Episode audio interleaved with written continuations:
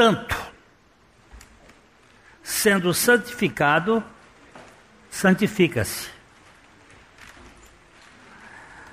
Uh, uma versão de Apocalipse 22, 11 diz o seguinte: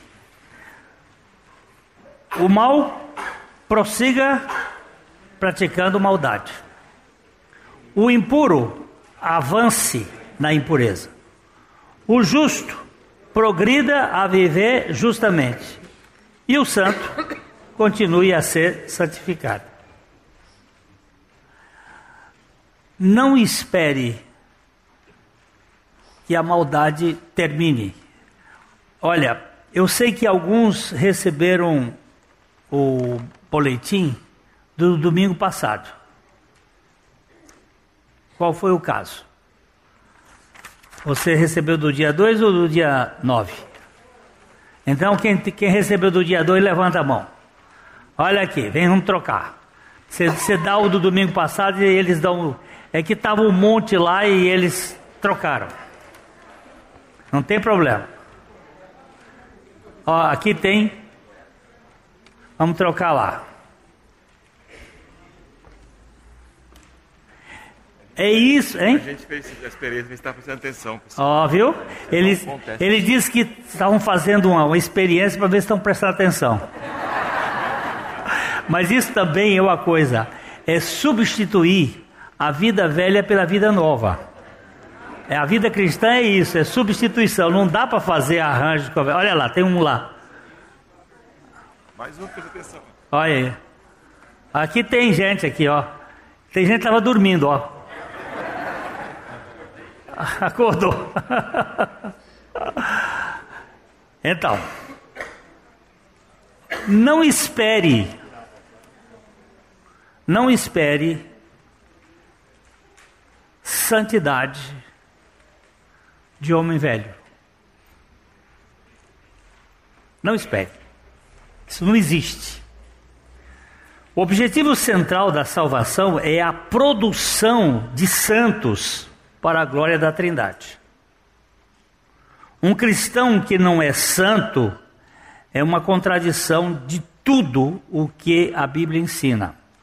Embora ser um santo não seja uma rua sem saída, porque aquele que é santo precisa ser santificado.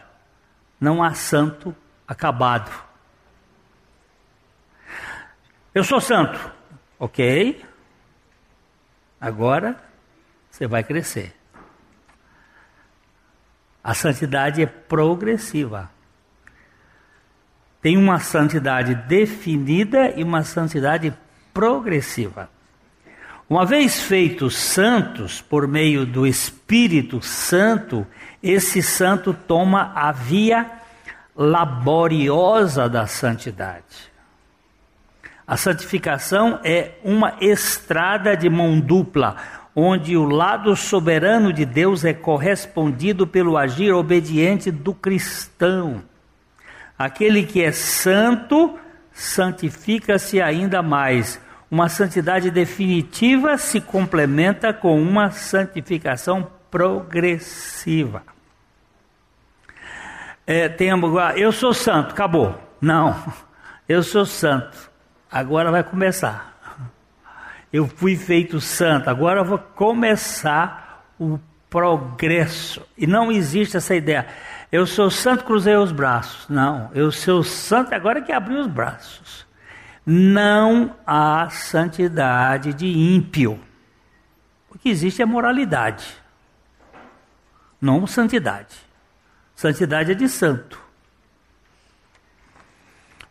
O Espírito Santo chama cada crente para espelhar e refletir o seu caráter santo. A santificação é para os santos. Olha, só uma coisa aqui. Quem é santo tem prazer na santidade e não fica preocupado em querer dar lição de moral no outro. Ah, mas você não é santo. Cala a boca. Deixa que, que aquele que é santo vai produzir. Essa, você pode sim pregar sobre a santidade, mas não exigir santidade de ninguém. Porque santidade é processo do Espírito Santo. Senão você vai criar um legalismo em cima da santidade. Vamos ler juntos 1 Pedro 14 a 16. Meus filhos, como filhos da obediência, não vos amoldeis às paixões que tinhais anteriormente na vossa ignorância, pelo contrário, segundo é santo aquele que vos chamou, tornai-vos santos também vós mesmos em todo o vosso procedimento. Porquanto está escrito: sede santos, porque eu sou santo. Ele vai gerar isso em nós. Nosso problema real é que em nós, em nós mesmos, não somos santos. Nossa alma é profana. Há muito lixo acumulado em nossa mente. E temos uma história acumulada com o mundo caótico. Por isso, as pessoas, as novas criaturas que já foram regeneradas no espírito, e foram feitas espiritualmente santas, ainda precisam ser santificadas em seu modo de ser. Há um longo tempo atrás, nós tivemos um, uma moça aqui na nossa comunidade que era, ela vinha de um ambiente muito descontraído, eu vou usar uma expressão, e, e ela tinha uma facilidade de falar palavras sujas, palavras menos, menos elegantes, chulas. Ela contava umas piadas assim. E um dia, nós estávamos aí num, num desses corredores da vida, e ela começou a contar alguma coisa assim, e alguém disse assim: Cuidado ao pastor. Aí eu disse, ela, ela, eu digo assim, minha filha, não, não viva por causa do pastor. Busque no Senhor a sua, o seu jargão, o seu sotaque. Busque nele. Não por causa de alguém que está lhe dizendo o que, que você não deve falar. A Bíblia diz que da nossa boca não deve sair nenhum peixe podre, nenhuma palavra torpe, mas somente aquela que for boa para a edificação. E aquilo tocou tão profundamente que mais anos mais tarde, ela saiu daqui da nossa igreja, mais tarde ela me escreveu uma carta. E ela dizia assim: Pastor, aquele dia foi tão importante, porque o senhor não me. nem, nem julgou o outro, nem a mim, mas ó, eu, Deus corrigiu minha linguagem. Deus tem feito minha linguagem se tornar uma linguagem. Então é Ele que vai fazer. Tornai-vos santos porque Ele é santo. O nosso problema real é que em nós, nós mesmos, nós não somos santos. Nós somos faladores de. Nós temos acúmulo de coisas. A Bíblia se refere aos santos como santos. Contudo, estes santos ainda precisam de santificação progressiva.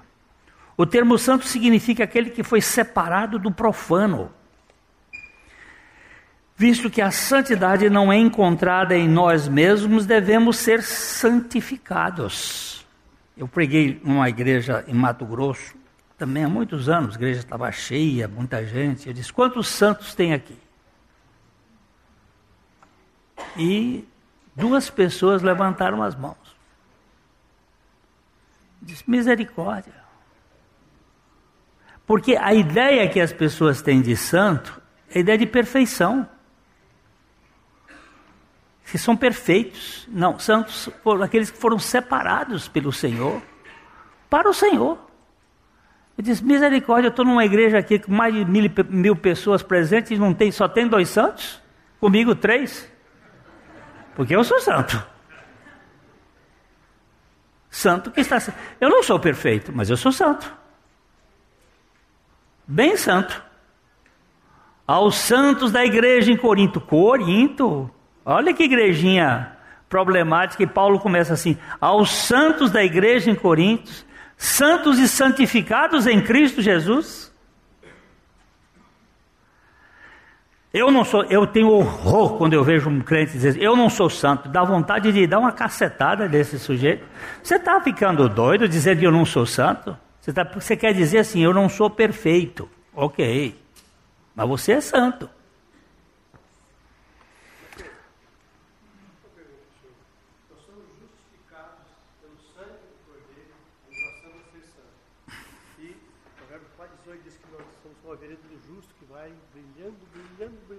até dia perfeito. O dia que for dia perfeito, não estou mais aqui. É, exatamente.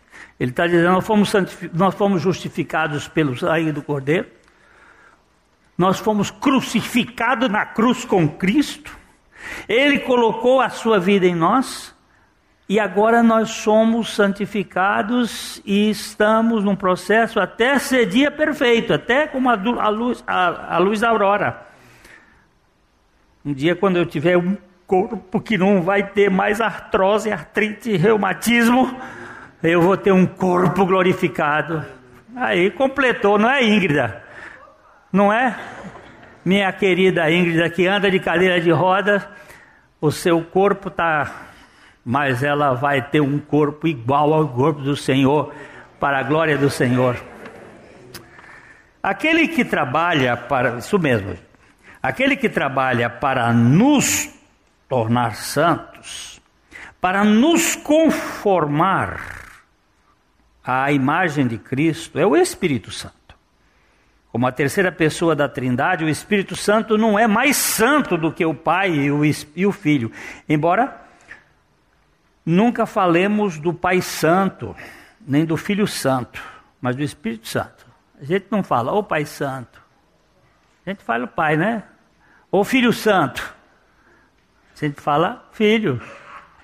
Todos três são santos. Mas o Espírito é santo.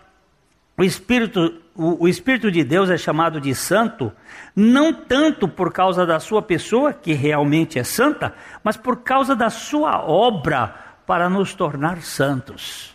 Não é tanto porque ele é santo, ele é santo, como o Pai é santo, como o Filho é santo, mas porque ele é aquele que produz em nós o processo da santificação. estou vindo para o lado esquerdo agora, porque me cobraram que eu sou só e fico do lado direito.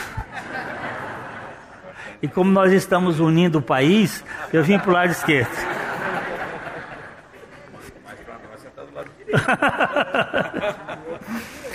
o Espírito Santo é quem nos santifica, ele nos consagra, cumprindo o seu papel de santificador. Ser santificado é tornar o santo mais santo. A santificação é um processo que começa no momento em que somos feitos cristãos. O processo continua por toda a vida até a morte. Quando o crente finalmente será plenamente santo e justo para sempre. Mas o que é interessante que a pessoa mais santa é aquela que se considera menos santa. Ele é santo, mas ele quer mais. Ele não se satisfaz com o nível, porque é o nível da graça de Deus crescer. A fé reformada é enfática como trabalho unilateral do Espírito Santo somente na regeneração. Quando o Espírito Santo age somente é na regeneração. Nós não, não, não ajudamos o Espírito Santo em nosso novo nascimento, como nós não ajudamos nossos pais na nossa, na nossa geração. A criança não ajudou o pai e a mãe a gerar. Foi o pai e a mãe que geraram a criança. Você não ajuda. Mas você vai ajudar o pai e a mãe na criação. Como que você vai ajudar? Obedecer. O pai e a mãe vai dar ordens e você e a criança vai aprendendo a obedecer e a ter relacionamento. Eu vejo minha netinha agora como ela está fazendo as coisas da desobediência, porque a criança herdou quatro coisas de Adão que são universais: mentira, toda criança é mentirosa. Ego, toda criança é egoísta. Caos, toda criança é caótica. E rebeldia, toda criança é desobediente. Isso é universal. Aí você tem que educar. Educar é um processo de saber frustrar. Aí eu vejo a mãe às vezes falando duro e eu saio de perto. Porque eu não sou educador agora, eu sou aproveitador da criança, sou, eu sou apenas. É, mas ela vai ter que ser educada. Mas ela já corresponde. Quando ela vê, ela recebe um pito, assim, um, um ralho, ela olha para o avô e estende o braço. ela sabe que está sendo corrigida. Né? Então, quando nós precisamos saber que temos uma parte nesse processo que é corresponder no processo da obediência. O, o, o, nós não ajudamos o Espírito Santo no nosso novo nascimento. Não há qualquer noção de esforço cooperativo no nascimento do crente, no renascimento. A santificação, porém, é um assunto diferente. Nossa santificação é cooperativa. O Espírito Santo age e o crente reage. Aí ele coopera. E aqui sim, aqui na santificação nós temos parceria. Precisamos trabalhar com o Espírito Santo para o crescimento em santificação. O apóstolo Paulo expressa essa ideia na carta aos Filipenses, no capítulo 2, nos versos 12 e 13, que nós lemos assim: Quando eu estava aí, meus amados, vocês sempre seguiam minhas instruções. Agora que eu estou longe, e ainda mais importante que eu faça, trabalhem com afinco a sua salvação, obedecendo a Deus com reverência e temor, pois Deus está agindo em vocês, dando-lhes o desejo e o poder de realizarem aquilo que é do agrado dele. A outra versão diz: Porque é Ele que opera em vós, tanto o querer como o efetivar, segundo a sua boa vontade.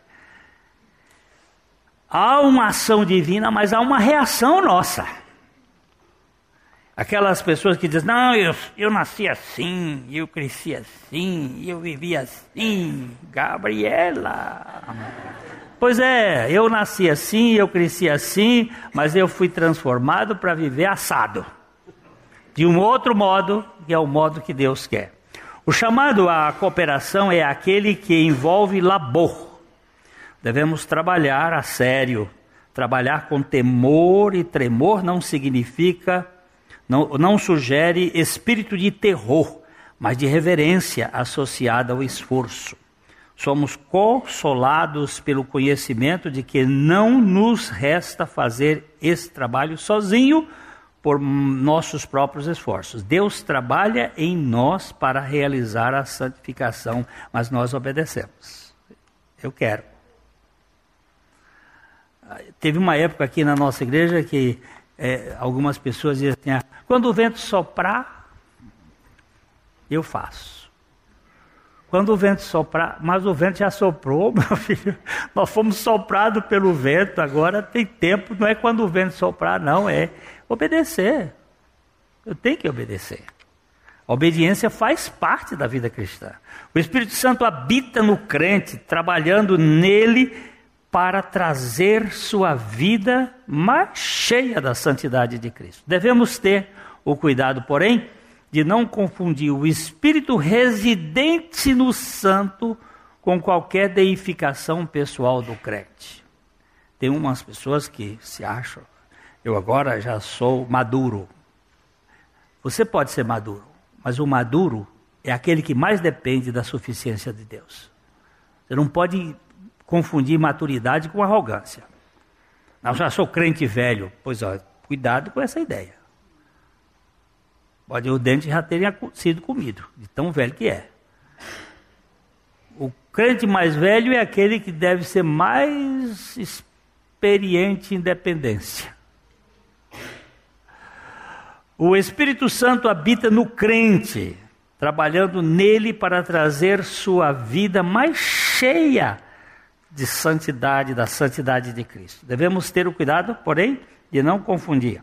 O Espírito Santo está no crente e trabalha com o crente, mas ele não se torna o crente. O Espírito Santo trabalha para produzir seres humanos santificados, nunca jamais criaturas humanas deificadas. Ele trabalha em nós, a fim de sermos operantes em nosso modo de ser. Não há, eu, eu não, não, aqui não está, eu botei, eu botei aqui no meu, não há verdadeiro crente indolente ou inativo no seu estilo de vida. Não há crente indolente, verdadeiro. Ah, eu não, eu, não, precisa levantar cedo, precisa buscar a palavra, precisa ler a palavra, precisa orar. Não é por obrigação, é por prazer. Eu continuo dizendo: minha, meu filho mora em São Paulo, minha filha mora em Vinhedo e a outra mora aqui. Mas eu digo para eles: se vocês vierem a Londrina por prazer, por alegria de ver os pais estar conosco, joia. Se for por dever, fica na casa de vocês. Se for por obrigação, porque meu pai está ficando velho, minha mãe está ficando velho, então nós temos que ir lá pra, por dever, vocês fiquem lá na casa de vocês. Não vem trazer mau humor do dever para dentro de casa. Porque os que fazem por dever normalmente são mal-humorados. Eu só estou fazendo isso aqui porque é dever. Pois é, vai com seu dever para o inferno. Porque ninguém pode ser mais obrigador de, do que o capeta. Agora, se você tiver prazer, vai ler a teologia do prazer de, de John Piper, que você vai ver o que é isso. Você vai ver qual é a alegria, não é o dever que me move, é o prazer que me move. Ah, vamos para a igreja porque hoje é, é, dia de missa. Eu disse para o cara assim: nós, é dever a gente ir para a igreja, volta para casa. Vai comer seu churrasco. Vai fazer sua festa lá, vai. Se você veio para cá por dever, pode voltar. Não venha ficar trazer seu, seu dever para cá, porque seu dever vai trazer peso para os outros. Mas eu, eu me reúno com os irmãos porque eu tenho prazer de ficar com vocês. Lá no meu Salmo 16, que é um dos salmos que eu gosto, ele diz assim: Os amados que estão na terra são o meu prazer. Eu quero estar com vocês. Não é porque eu sou pastor e eu ganho por causa disso, não. É pelo prazer de estar com os irmãos. Quando eu morava no Rio de Janeiro, uma vez eu cheguei no culto da igreja onde eu estava, no Maracanã, com a água bem aqui, no meio da canela, porque a chuva foi grossa, era uma quarta-feira. Eu saí para. Cheguei lá, tinha meia dúzia de irmãos, água dentro correndo no, no rio Maracanã, cheio. E, que que tá? Aí eu fiquei pensando, o que, que você veio fazer aqui com essa chuva toda? Ah, mas que bom a gente estar junto, mesmo que seja poucos. Esse é o povo de Deus. E eu não era renascido naquele tempo, imagina. Quando o Espírito Santo habita em nós, ele não se torna um ser humano. E nós não nos tornamos deuses. O Espírito Santo não destrói nossa identidade como seres humanos em nossa santificação, devemos ganhar o caráter de Deus, mas não a natureza de Deus, que nós não vamos ser natureza de Deus na sua perfeição. Somos humanos e precisamos agir como tal, reagindo à ação do Espírito Santo em nosso espírito. O Espírito Santo convence o incrédulo do pecado e regenera-o espiritualmente, dando-lhe condições de crer que Jesus, que em Jesus, os seus. É, e, dando-lhes condições de crer em Jesus e ser feito santo, a fim de poder ser santificado dia a dia por meio da vida de Cristo. Há uma santidade imputada que precisa prosperar. Precisa crescer. Alguém disse a santidade que só pode ser consumada, a santidade que só pode ser consumada pelo poder de Deus, só será consumada pelo cuidado do homem. A santidade que só pode ser consumada pelo cuidado, pelo poder de Deus, só será consumada pelo cuidado do homem. Aquele que foi feito santo pelo fato de receber a Cristo como Senhor deve ser santificado a cada dia, porque Ele é o Senhor de sua vida, exigindo obediência permanente. Os santos santificados se santificam ainda. Esse dever aqui não é uma questão de dever, obrigação, é o, é o dever do, do prazer, da alegria. Hum, eu contei a história da chuva, mas eu fui outra vez na chuva grossa para ver minha namorada. Com bastante água, água na, na perna. Lá na casa dela, passando por dentro daquele com, com leishmaniose, com aqueles bichos todos, com, com mijo de rato por tudo espalhado, mas eu tinha uma, um prazer para ver minha namorada. Isso aqui é amor. E para sair da casa, quem queria sair? Agora, nós não temos prazer para ficar com Deus e, e ser trabalhado por Deus. Alguma coisa está errada. Essa semana eu tomei um susto.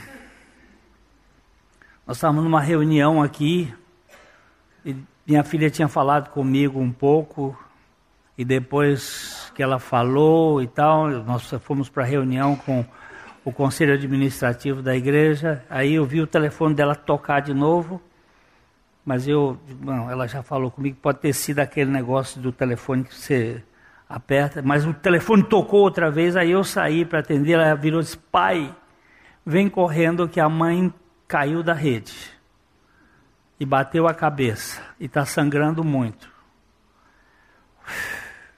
Eu sei que eu sou nordestino. E queda de rede é pior do que queda de jumento. Eu já vi muita gente morrer de queda de rede. Ou ficar aleijado. Eu fiquei desesperado. Eu saí daqui correndo, o Gilberto foi correndo comigo, levando o carro, não me deixou dirigir.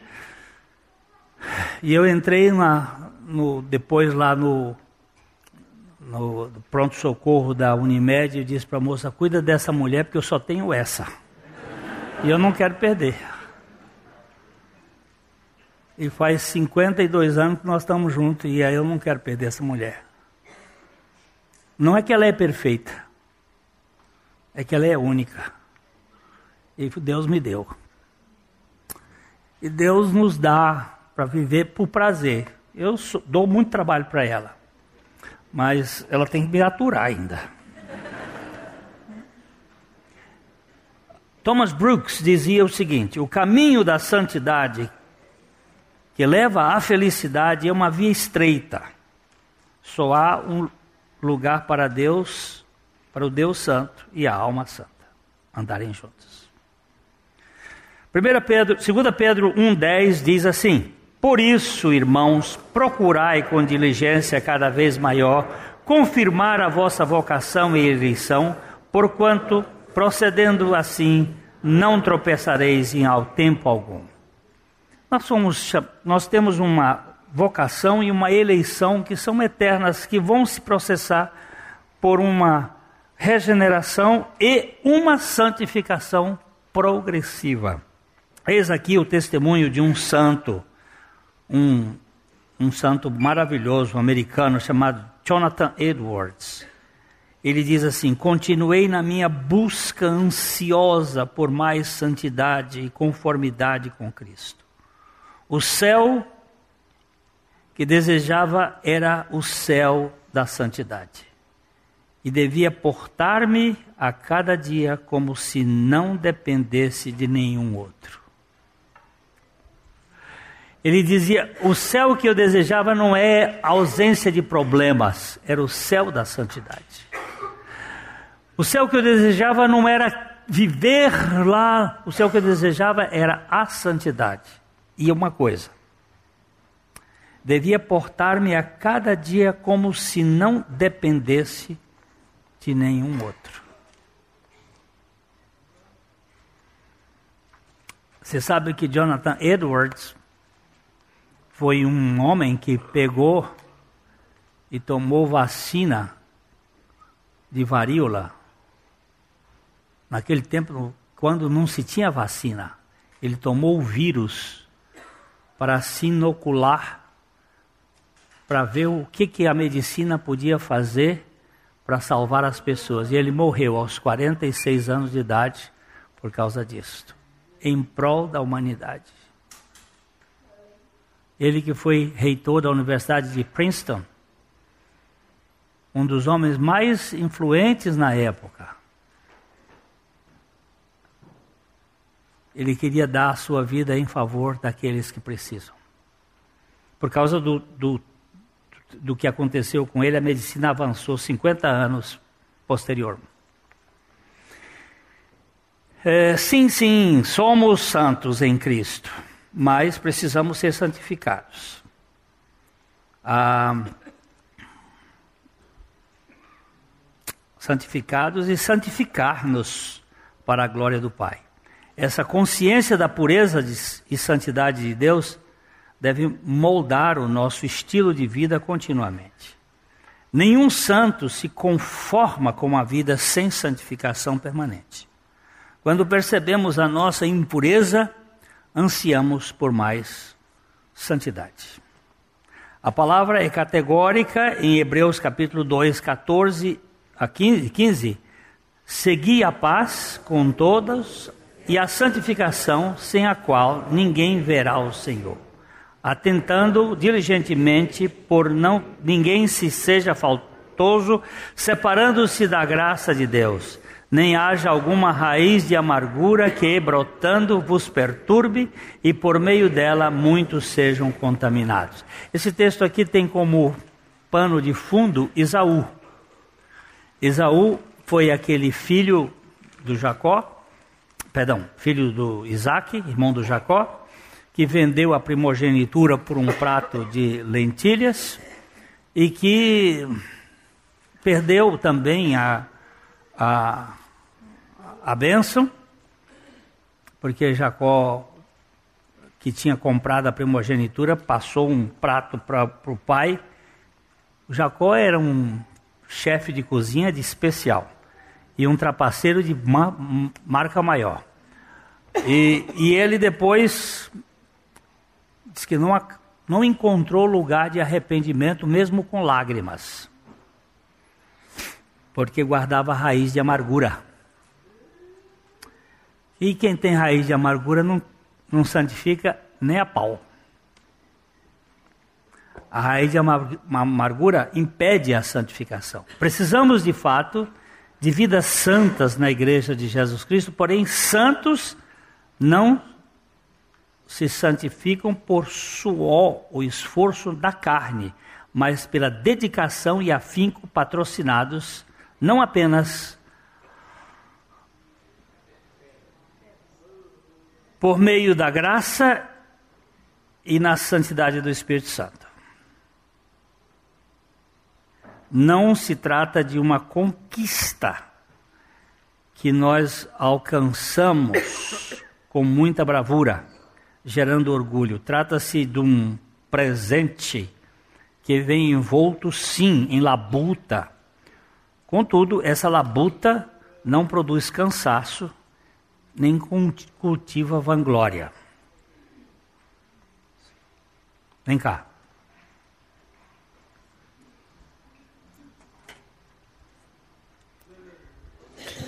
Esse parágrafo estava me remetendo a Romanos 8, que nós citamos com frequência, que é o versículo 28.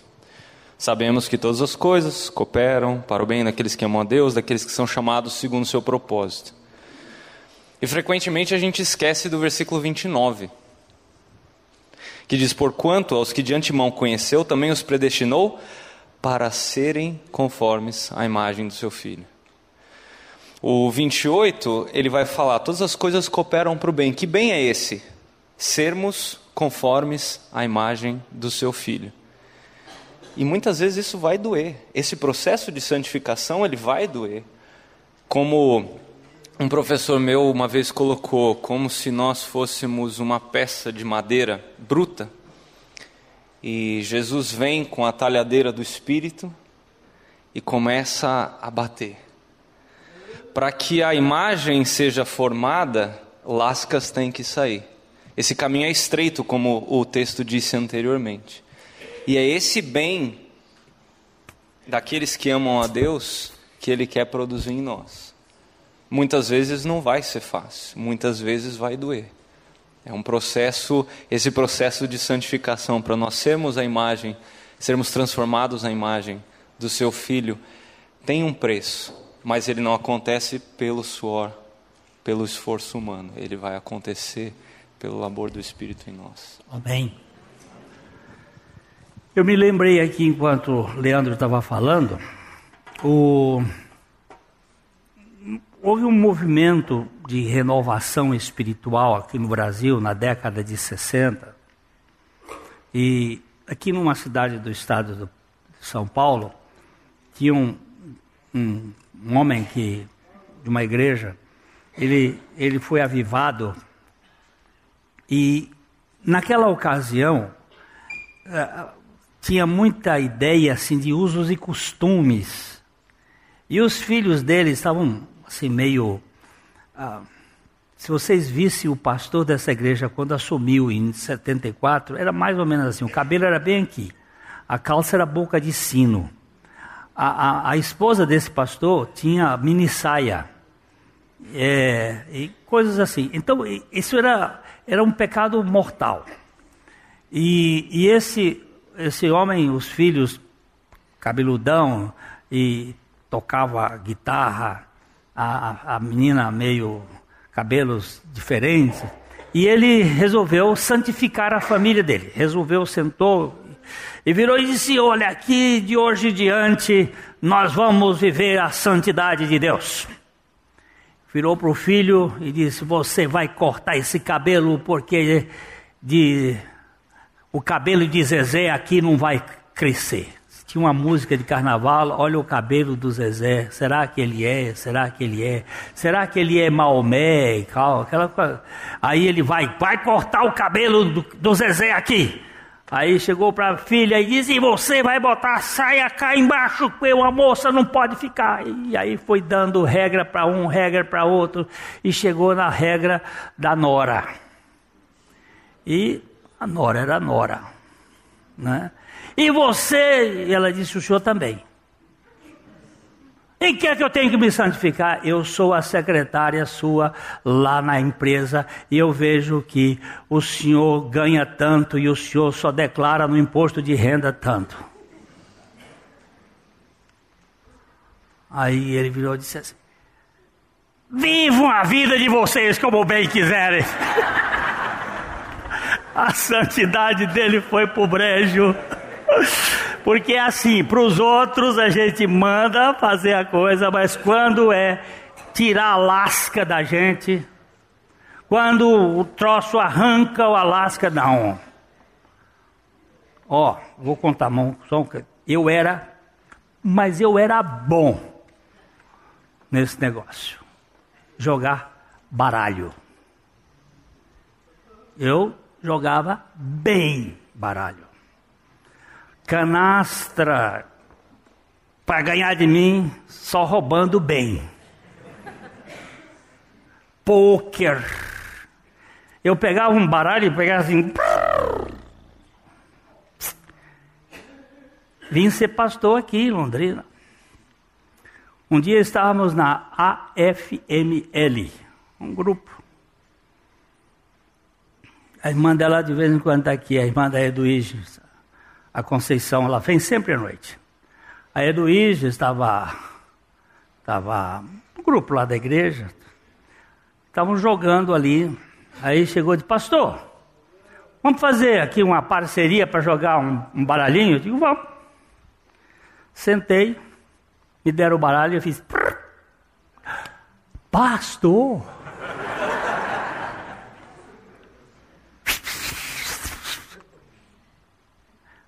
Pastor!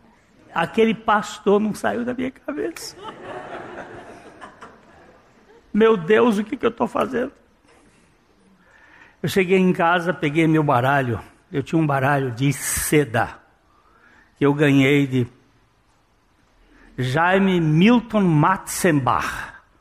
Foi um comissário da Varg, no tempo que voo de Varg custava milhares para ir para.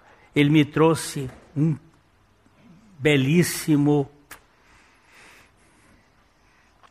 É, era, era todo de seda chinês. Peguei aquilo, molhei de álcool, toquei fogo e disse: Minhas mãos, Senhor, não, vai, não vão tocar mais em baralho. Fui estudar a história do baralho, que é uma história capital. Mas eu nunca prego isto. Quando você for estudar o que é baralho, você não pega num baralho. Ah, mas eu vou matar o tempo. A Bíblia não diz que é para matar o tempo, diz que é para remir o tempo, porque os dias são maus. Mas isso é coisa para quem o Espírito toca. Se você vai por sua vida, vá, vá feliz cantando a música do inferno, não tem problema. Hein? Tenho um testemunho com o senhor sobre isso. Eu também jogava com os amigos e um dia no jantar de casais eu perguntei se era pecado jogar baralho. Ele falou assim, pergunte para o Espírito. Nunca mais deu certo. Olha, ela disse que ela jogava baralho também, que ela gostava, e um dia ela veio perguntar para mim Se é pecado jogar baralho. Eu disse, pergunte para o Espírito. E aí ela disse, nunca mais eu peguei no baralho. Acabou. É isso que eu acho que eu entendo o Espírito vai, ele vai mostrar. Ele vai mostrar. Não é regra, não é. E cada um faz. Eu não sei onde é que eu estou mais. Ah, sim. Precisamos de fato de vidas santas na igreja de Jesus Cristo. Porque, já lei, né?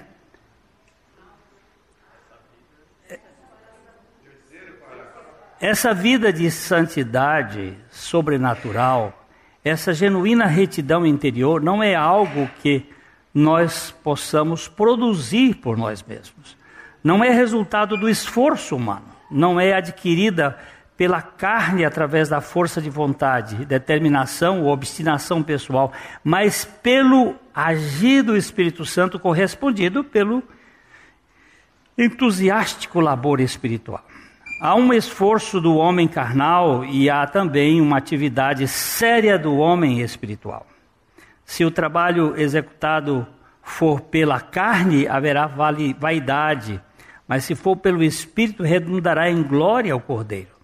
Para o teólogo inglês J. A. Motier, a graça santificadora de Deus é apropriada pela atividade obediente e incessante do homem regenerado. A santificação sempre carrega labores e lutas em seu processo. Não há qualquer possibilidade de progredirmos na estrada da santidade sem conflitos e enfrentamentos, mas não podemos acreditar as vitórias ao nosso desempenho, uma vez que esses exercícios são consequências da operação da graça em nossas vidas. Porque Deus é santo, essa palavra requer, não, não acho, requer santidade do crente. Eu não tenho uma outra palavra no sentido. Minha mulher até me bateu lá na correção, mas requer. Eu não tenho outra. É, é propõe santidade é, no, na vida do crente.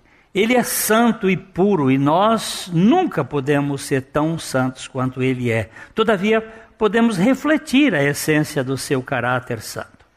Quando somos chamados a ser santos, isso, isso não significa que co compartilhemos da divina majestade, mas que devemos ser diferentes da nossa pecaminosidade caída.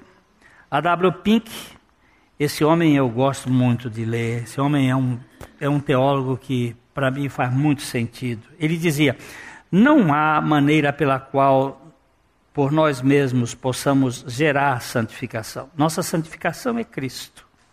Não há maneira pela qual possamos ser bons. Nossa bondade é Cristo. Não há maneira pela qual possamos ser santos. Nossa santidade é Cristo. Isto é tão, tão precioso. Então, terminando este texto, nós lemos João 15, 4.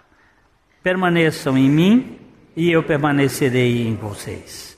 Pois assim como um ramo não pode produzir frutos se não estiver na videira, vocês também não poderão produzir frutos a menos que permaneçam em mim. Amém? Meus queridos, eu quero apresentar a vocês o Ministério de Áudios e Vídeos curtos, de cinco minutos, do meu querido irmão Valdir Flora Batista, está trabalhando comigo no ministério há mais de 35 anos. São mensagens que possuem como base a mensagem da cruz, obra realizada pelo nosso Senhor Jesus Cristo em nosso favor.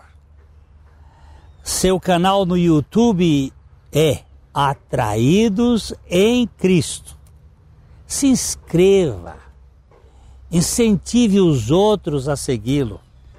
E nós queremos desejar a você a graça e a paz do nosso Senhor. Vai lá e você vai ser muito abençoado com esses vídeos. A Livraria PIB Londrina procura selecionar cuidadosamente seus títulos e autores a fim de oferecer um conteúdo alinhado com o Evangelho de Jesus Cristo bíblias, livros de teologia, devocionais, literatura infantil, biografias, comentários bíblicos e muito mais. Dispomos também de um acervo de CDs e DVDs das mais de 5 mil mensagens ministradas na primeira Igreja Batista em Londrina. Visite a Livraria PIB Londrina e conheça ainda mais. Livraria PIB Londrina, de segunda a sexta, das 13h30 às 18 horas endereço na Avenida Paraná, 76A, próximo ao Calçadão, bem no centro de Londrina. Ligue para 3372 8921 ou acesse o site www.livrariapiblondrina.com.br.